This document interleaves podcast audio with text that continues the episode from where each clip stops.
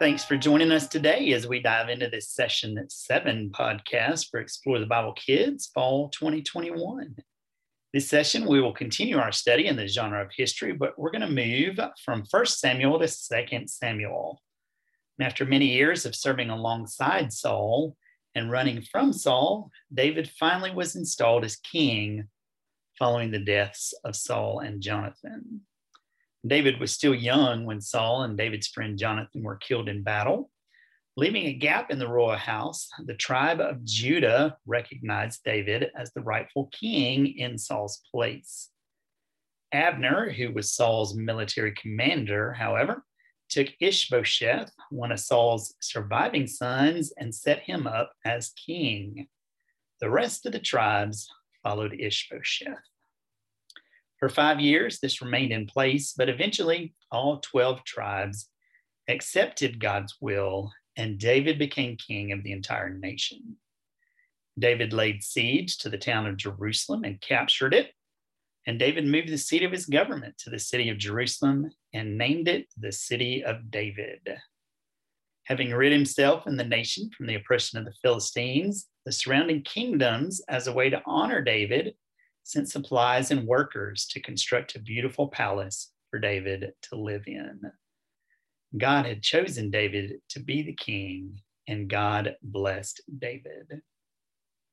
Rachel, what activities can teachers use this week to give young children a glimpse at King David?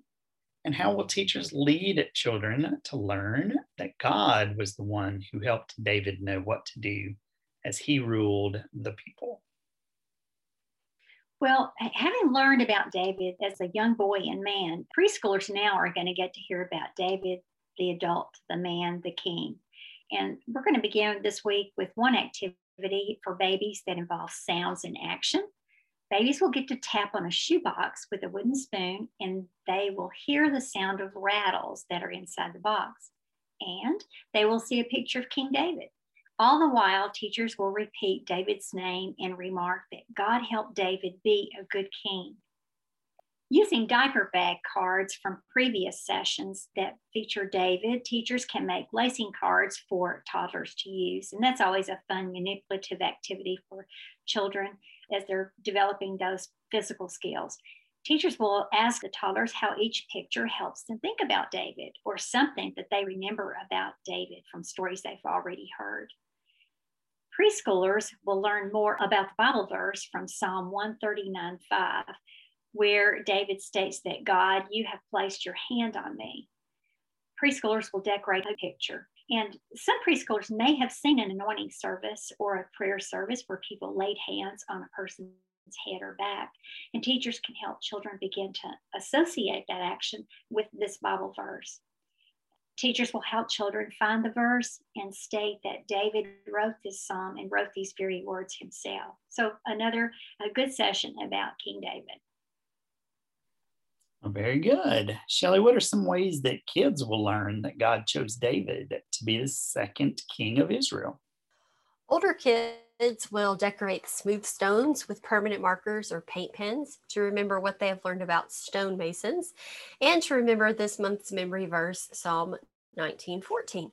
The rocks are a reminder God chose David to shepherd his people Israel. God blessed David, and David wanted to honor God, as he said in this month's memory verse. Boys and girls will also have the opportunity to work with a partner in a game similar to Marco Polo. One kid will be the shepherd, and the other will be the sheep who is blindfolded or has his eyes closed. Shepherds recall their sheep and give them instructions on how to reach the shepherd. One of the things the leaders said when they came to David was that they understood David was to shepherd Israel. A shepherd guides and takes care of their sheep, and God called David to shepherd the Israelites. Younger kids will use a poster of important places uh, studied during the last several weeks. As kids locate these Bible places, the leader will read a short description of what Bible event from 1 Samuel or 2 Samuel happened at that location. These kids will form groups and create a news report sharing about the Bible events that occurred in their assigned location. One of the locations kids will explore is the city of Jerusalem. Jerusalem became David's capital city after God chose David to be the second king of Israel. Our Bible story is from the book of Second Samuel, so boys and girls will also play a matching game with the books of the Bible that have first and second books, such as First and Second Samuel, First and Second Kings, First and Second Peter, and so on. Kids will conclude the activity by examining the Second Samuel books of the Bible poster.